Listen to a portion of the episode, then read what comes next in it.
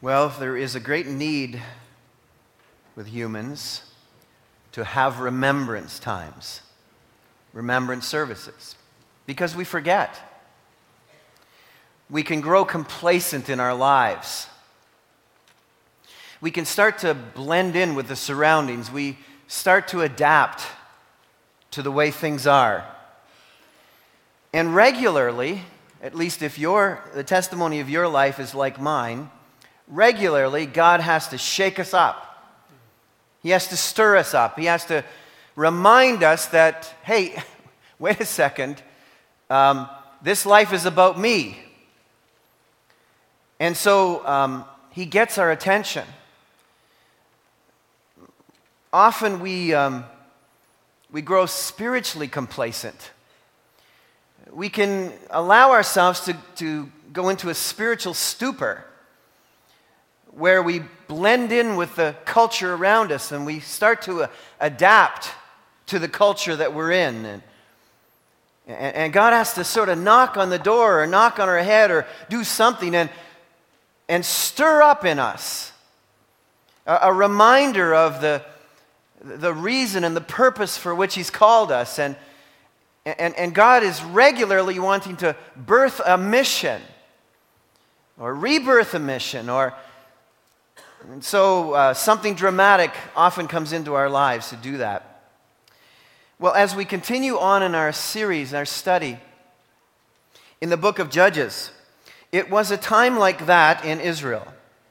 They had become complacent, they had started to adapt to the culture around them. And, and God was about to stir up a mission. In Judges chapter 13, we read the, the first line, this horrifying line that we keep seeing over and over and over again. Again, the Israelites did evil in the eyes of the Lord. So the Lord delivered them into the hands of the Philistines for 40 years. Would you stand with me if you're able, and we'll finish reading this text together? A certain man of Zorah named Manoah from the clan of Danites had a wife who was sterile and remained childless. The angel of the Lord appeared to her and said, You are sterile and childless, but you are going to conceive and have a son. Now see to it that you drink no wine or other fermented drink, and that you do not eat anything unclean, because you will conceive and give birth to a son. No razor may be used on his head because the boy is to be a Nazarite, set apart to God from birth, and he will begin the deliverance of Israel from the hands of the Philistines. Then the woman went to her husband and told him, A man of God came to me. He looked like an angel of God, very awesome. I didn't ask him where he came from, and he didn't tell me his name. But he said to me, You will conceive and give birth to a son. Now then, Drink no wine or other fermented drink, and do not eat anything unclean, because the boy will be a Nazarite of God from birth until the day of his death. Then Manoah prayed to the Lord, O Lord, I beg you, let the man of God you sent to us come again to teach us how to bring up the boy who is to be born. God heard Manoah, and the angel of God came again to the woman while she was out in the field. But her husband Manoah was not with her. The woman hurried to tell her husband, He's here, the man who appeared to me the other day. Manoah got up and followed his wife. She was working in the fields, he was relaxing on a chaise lounge somewhere. When the man when he came to the man, he said, "Are you the one who talked to my wife?" "I am," he said. So Manoah asked him, "When your words are fulfilled, what is to be the rule for the boy's life and work? The angel of the Lord answered, Your wife must do all that I have told her. She must not eat anything that comes from the grapevine, nor drink any wine or other fermented drink, nor eat anything unclean. She must do everything I have commanded her. Manoah said to the angel of the Lord, We would like you to stay until we prepare a young goat for you. The angel of the Lord replied, Even though you detain me, I will not eat any of your food but if you prepare a burnt offering, offer it to the Lord. Manoah did not realize that it was the angel of the Lord. Then Manoah inquired of the angel of the Lord, What is your name, so that we may honor you when your word comes true? He replied, Why do you ask my name? It is beyond understanding.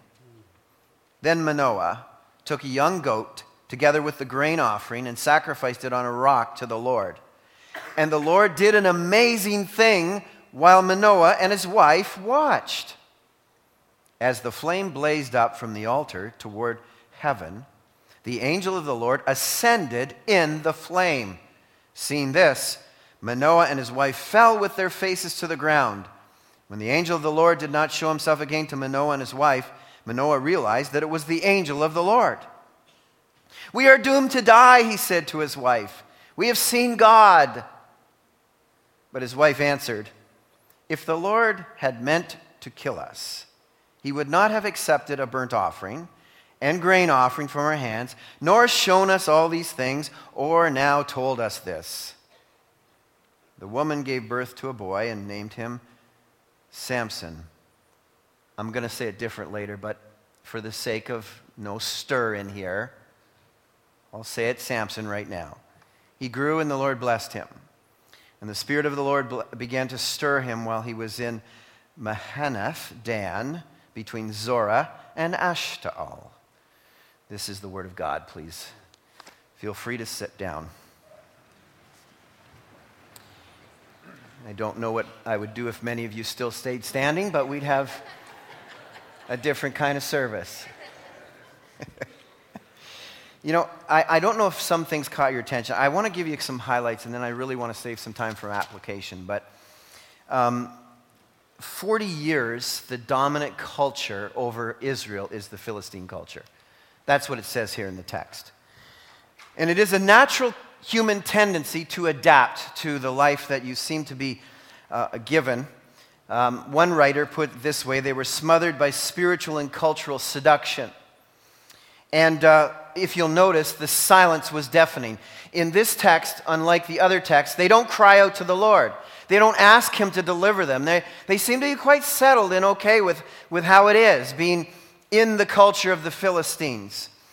And, and I thought, how heinous, as I was reading this text, I was, you Israelites, you are, you are such a disgusting group of people that you wouldn't call out to the Lord, you know, that you would settle in this culture and, and not be longing for a mission of God and not be onward Christian soldiers every day of your life. What is wrong with you people?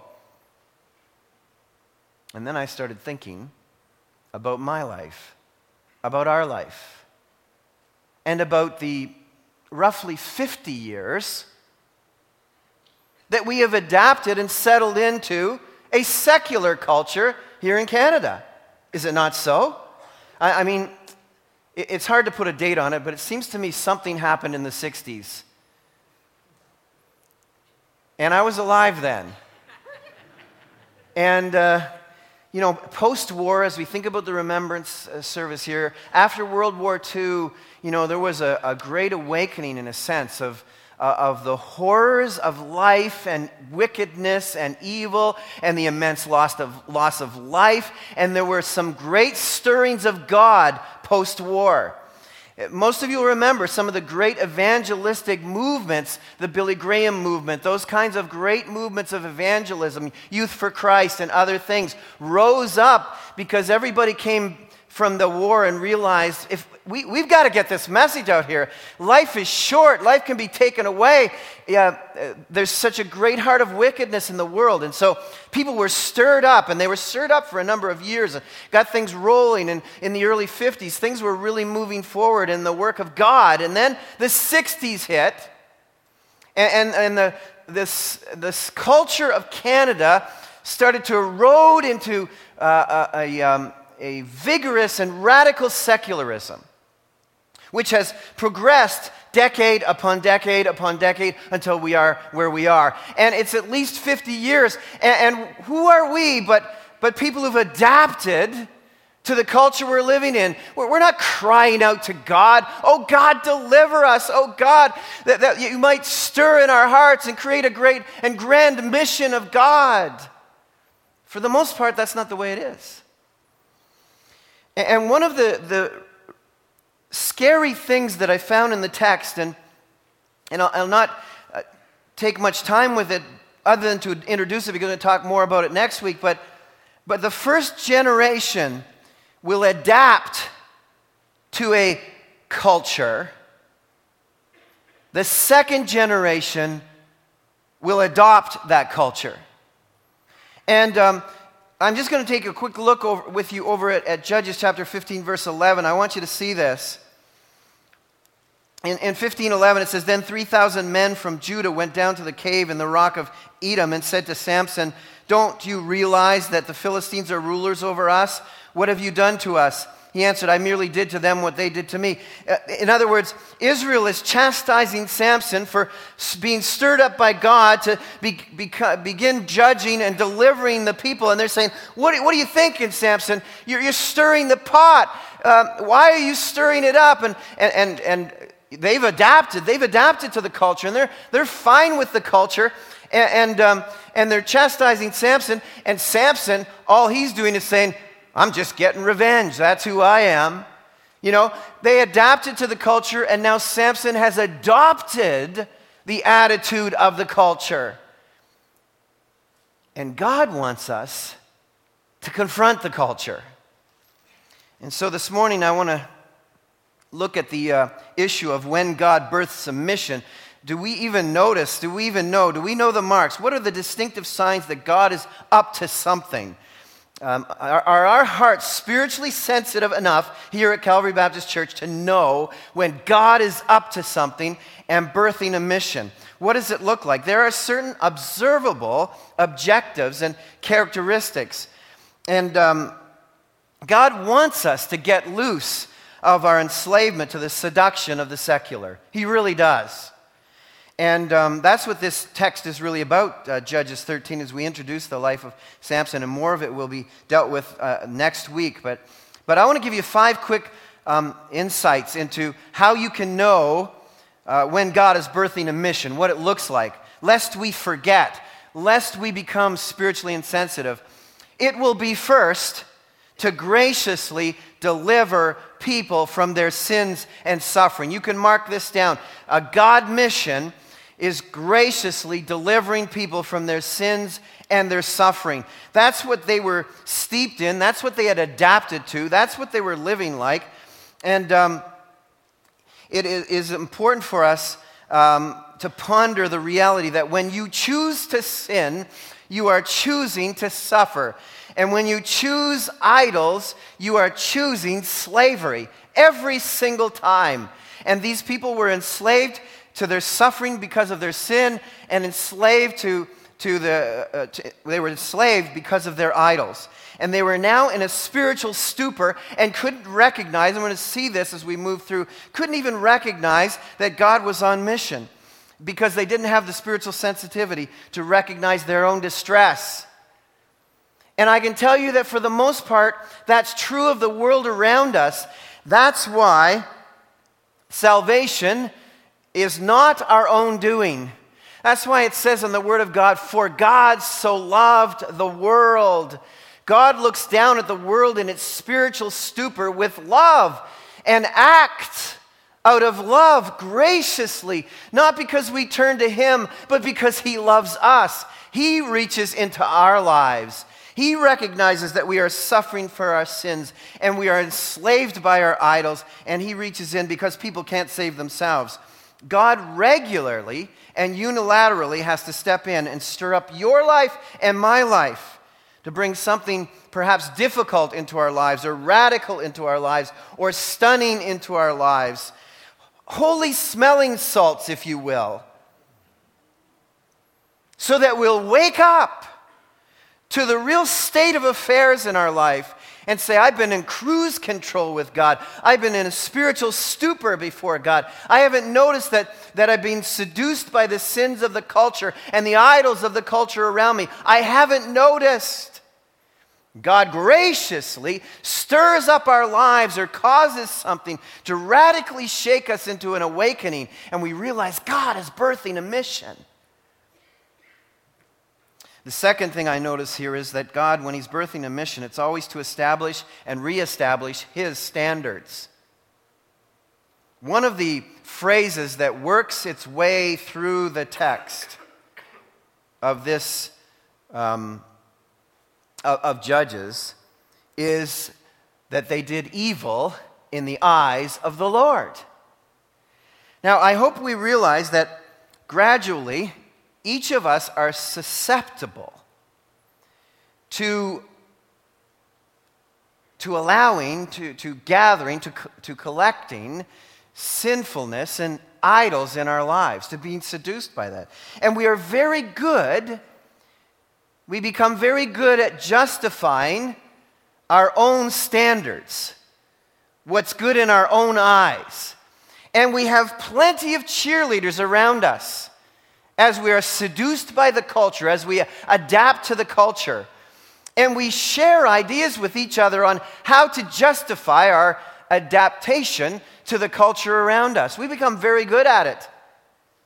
And we cheer each other on. Yes, yes, of course. We understand fully why you had to give in here or had to give in there or had to compromise here or had to compromise there. Of course, I've had to do the very same. And we get really good at helping each other with this. But in the matter of right and wrong, I hope we understand something.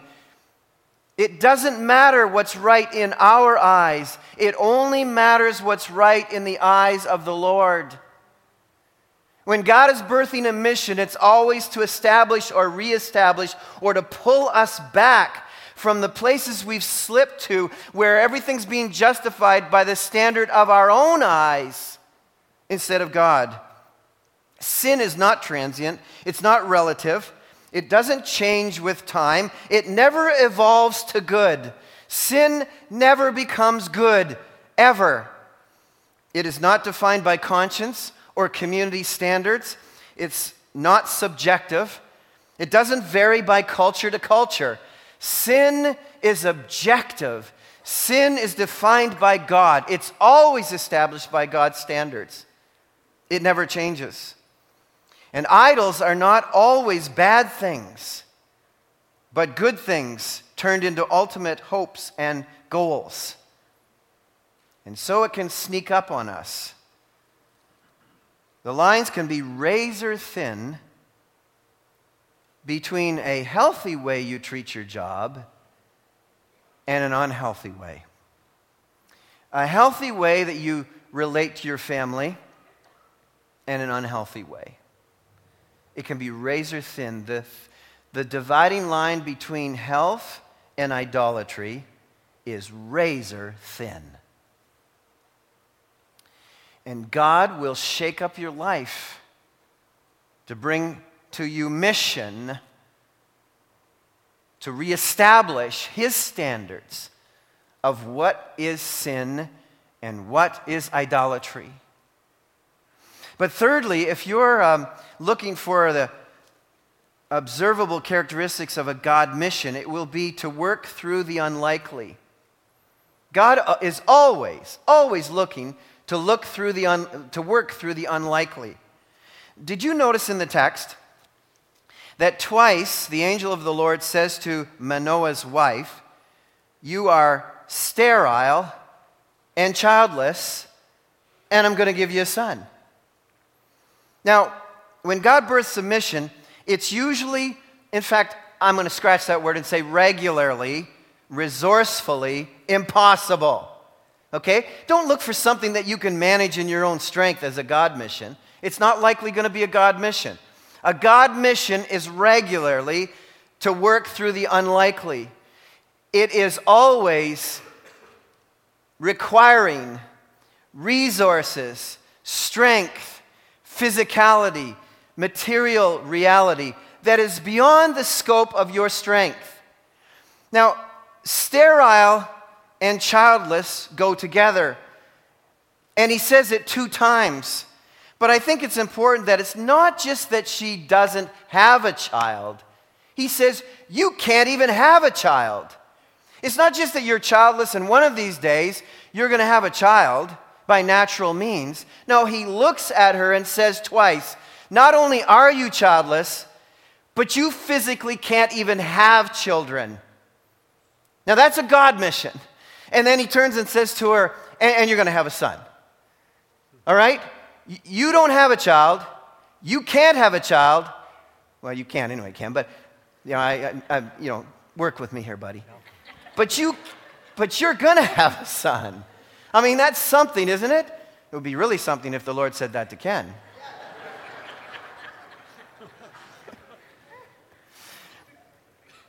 but here's what's fascinating here. This childless thing is apparently a uh, fertility is apparently a Baal specialty. Okay? You, you understand?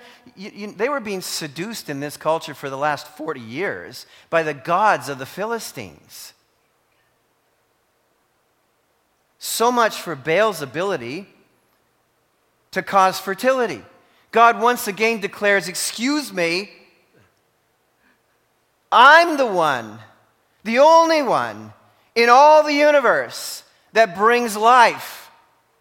And I'm going to bring life into a womb that's sterile. Now, that's pretty amazing. But that was merely child's play to the setup that God was going to do later on in history. I'm going to bring a child to a woman's womb without a father at all, without a husband at all, in the birth of our Lord Jesus Christ. All right, so when God is working on a mission, it's going to be unlikely through your resources. Physical impossibilities require the demonstration of God's power for the display of God's glory. Uh, let me ask you a question. Are you presently trapped in a world of only attempting what you already have the resources to do?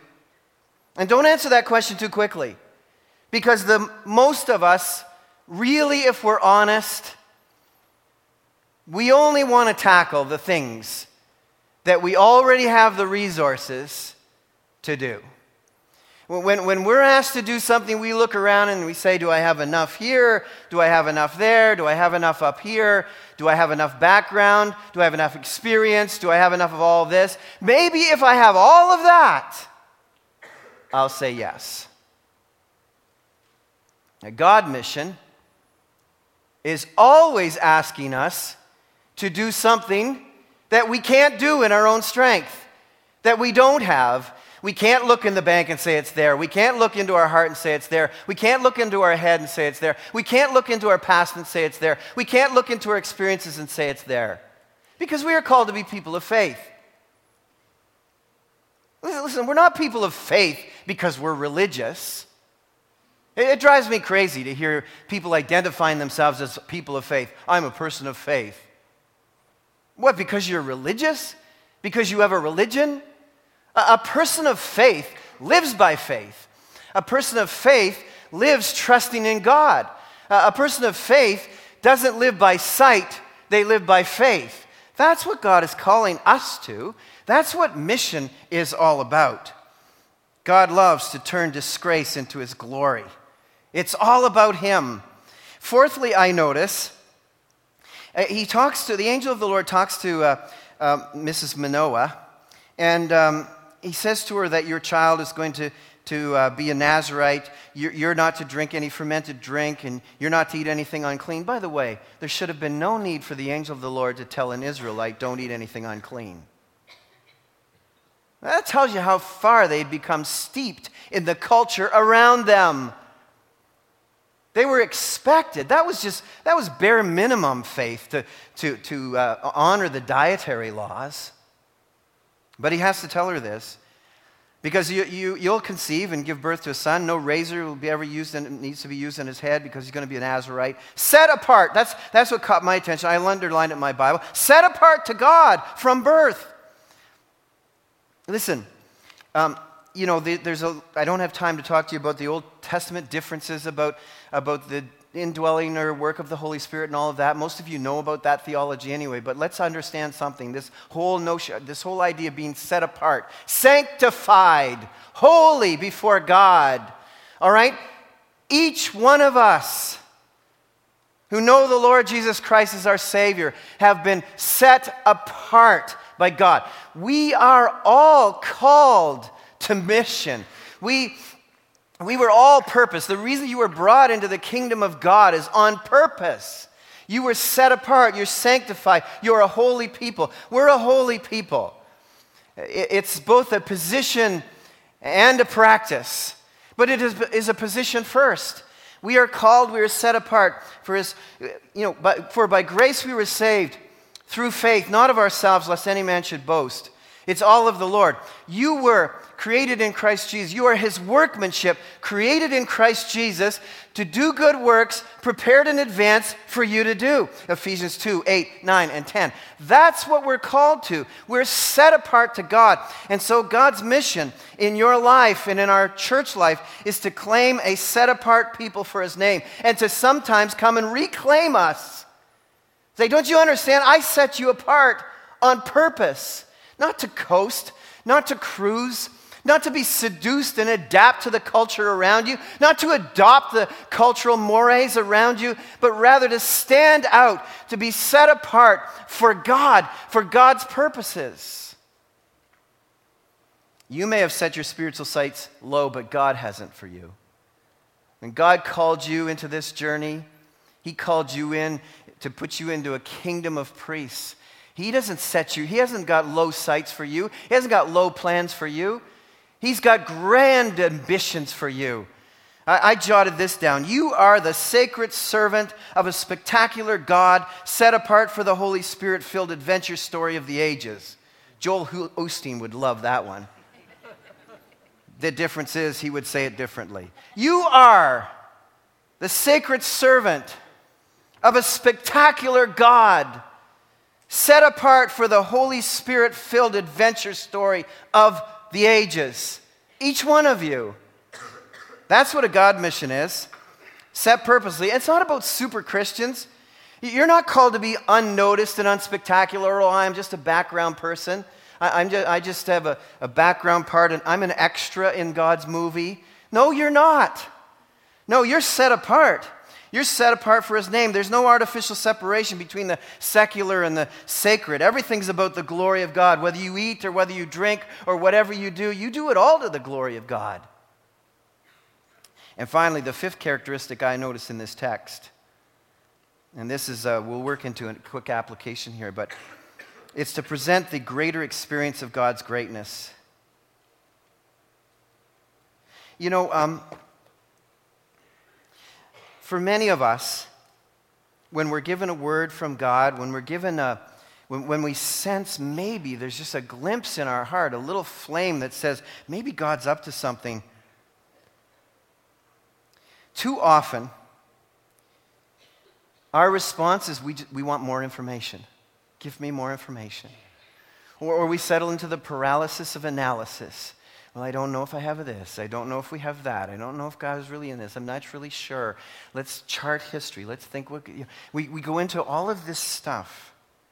In the face of un, incontrovertible evidence of God's hand, you know, in, in this text, I, am sure you caught it, but um, it says there, God did an amazing thing. All right? God did an amazing thing. Manoah's standing there with his wife. God does an amazing thing. He basically evaporates into a flame and disappears. It's like, wow. And what's Manoah's response? God's going to kill us.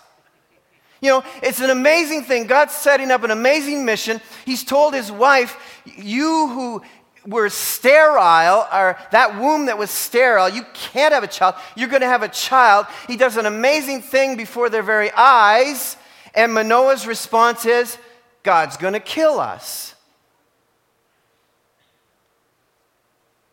Thankfully, he had an intelligent wife.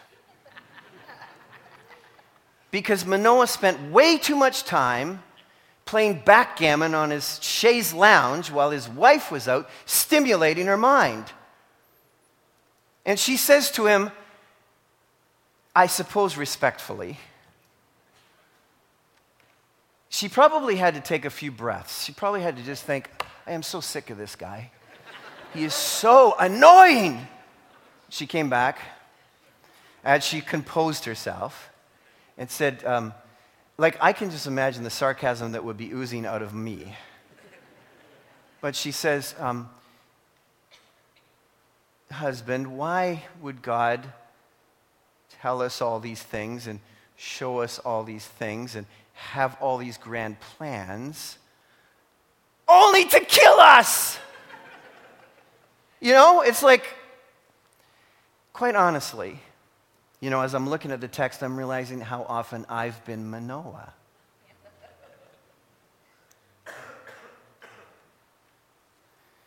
You know, God puts something right in your face. The God of glory wants to demonstrate his glory through you in a most amazing assignment that he has lined up for you. And all Manoah can say is, Can the guy please come back again? Can he tell me the story again? Can I, can I, you know, can we, can we have a banquet? Can we have a meal so I can bribe him into doing it so that, that I can feel like I've had some part in this? And, and, and oh, oh we just seen an amazing thing. Oh, God is going to kill us. It's like, Manoah, go sit down. Go sit down. It's sad, but quite honestly, many of us are suffering from not only spiritual apathy, but spiritual perception brownouts. We can't even notice God.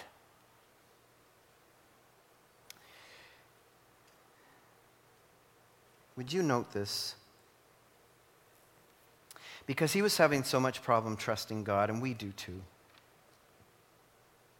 The world around us thinks God can't be trusted. The world around us thinks God is a tyrant. The world around us thinks God only wants your money. I hope you don't think that too. I hope you don't live like that too. I hope you aren't sending that message to people. God wants you. He wants all of you. He wants all of your commitment. The mother goes ahead and names the kid. Get this Shimshon. Okay, it's not Samson. It's Shimshon. Would you like to be called Shimshon? Problem with that is it's taken from Shemesh, which is sun or sunrise or little sun. Know, she had an opportunity to call him grandeur of God, on mission with God, the greatness of God, so, some name like that, and she calls him little son. Little son. God's grand resource for delivering his people called Little Son, which is really um, showing us that um, there's about to be squandered resources. You'll see this to come. When God comes after us for a mission,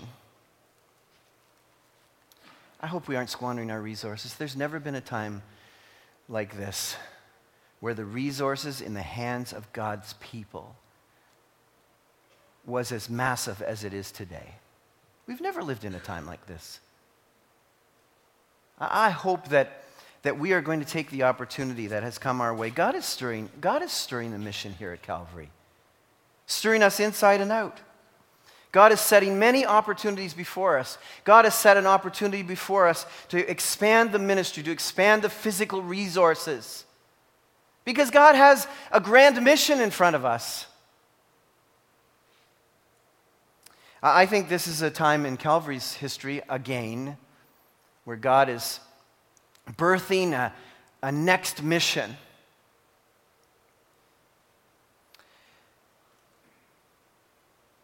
I hope that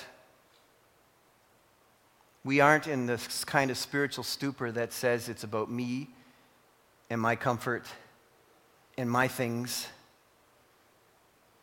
my convenience my money.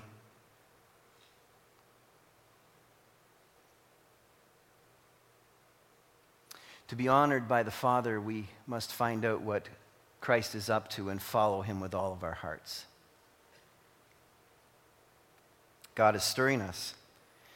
God is resourcing his mission horizon. God is calling me and you to prepare for a greater experience of his glorious greatness.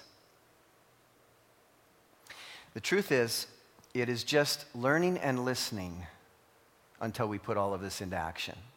We can talk about sin and we can talk about idols week in and week out. It's just learning and listening. It's just asking questions and the paralysis of analysis unless we put it into action in our lives. As you all know, or as I'm sure most of you know, in a little less than a month, we're going to be closing on a property across the street. An advance, an increase of the mission, advancing, expanding the resources. God is giving to us, a horizon that He's setting before us. It's just listening and learning and the paralysis of analysis unless we actually put action to what we say.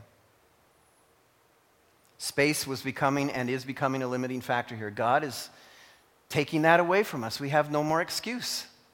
There's no more limited space. We can expand into, the, into, into reaching to the thousands that live in our neighborhood that don't know Jesus Christ, have never heard of him. God is pushing us for that. 16 years ago, I shared with the congregation on Sunday night, 16 years ago, God was putting in place resourcing help for us by a will, by an inheritance that will be realized in the very month that we need to close on a property across the street. God is giving us a, a tremendous resource.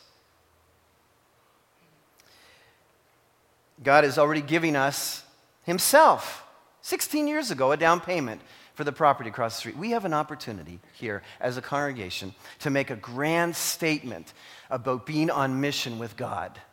About saying, We recognize, Lord, that you're stirring the mission. Now count us in. Count us in to be part of this. Not just listening and learning and paralysis of analysis, but now we're going to act. We have a tremendous opportunity as a congregation together to work together and to, to, to gather our resources so that on that closing day, December 1st, we can put together our resources and, and, and, pay down the cost of that building so that ministry can continue to move forward. How are we going to do that? Well, we have an idea for you. Roll that video for me.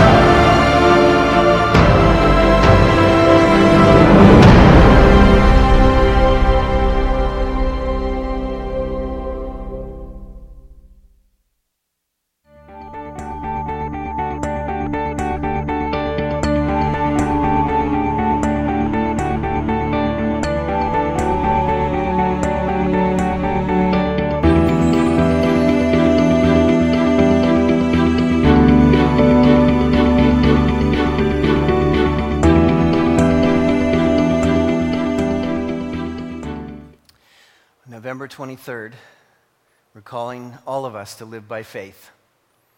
Do something that perhaps you've never done before or anything close to. But together, to raise and trust God, who's birthing a mission that is beyond our physical capacities, to trust God with the biggest offering ever. Children, men, women, everyone. To come together on November the 23rd and to say to God, God, thanks for all you've done for us. We're in, we believe in the mission, and here it is. And uh, I just believe that God is uh, wanting to show us and demonstrate to us something beyond our wildest imagination. He has already given us $400,000 roughly because of this inheritance that we didn't really know about or plan on.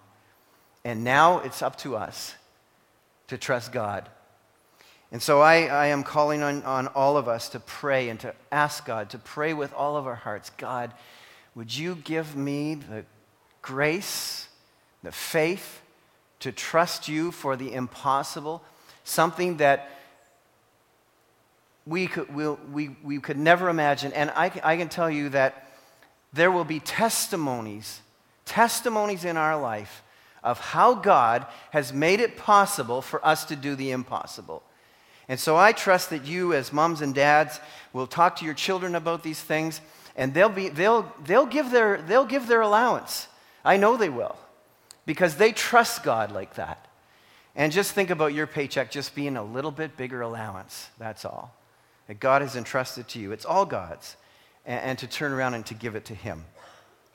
And um, we, we just are, are, are believing that that God is going to do something really amazing here, and we, we, we trust and we pray that each of you will be engaged in this and involved in this. If you haven't seen the fuller presentation of this, it's online. You can, you can see it online. You can ask uh, at the office. We can, you can come in here. We'll show it to you, whatever you need. But um, uh, God is expanding the ministry here, and we're trusting that you see God birthing a mission and you want to be part of it. Father, I pray today and thank you. I pray that we might not continue to see you doing amazing things and then say, oh, God is just going to kill us. God is just going to destroy this ministry. Lord, what a foolish thing to think. You are birthing a mission, you are expanding resources and possibilities because you have a grand horizon in mind. You want us, you're calling on us, you're setting us apart to be deliverers, your agents in this neighborhood, in this city, in this region to reach lost people for Christ. So, Father, we thank you for that and we praise you. In Jesus' name, amen.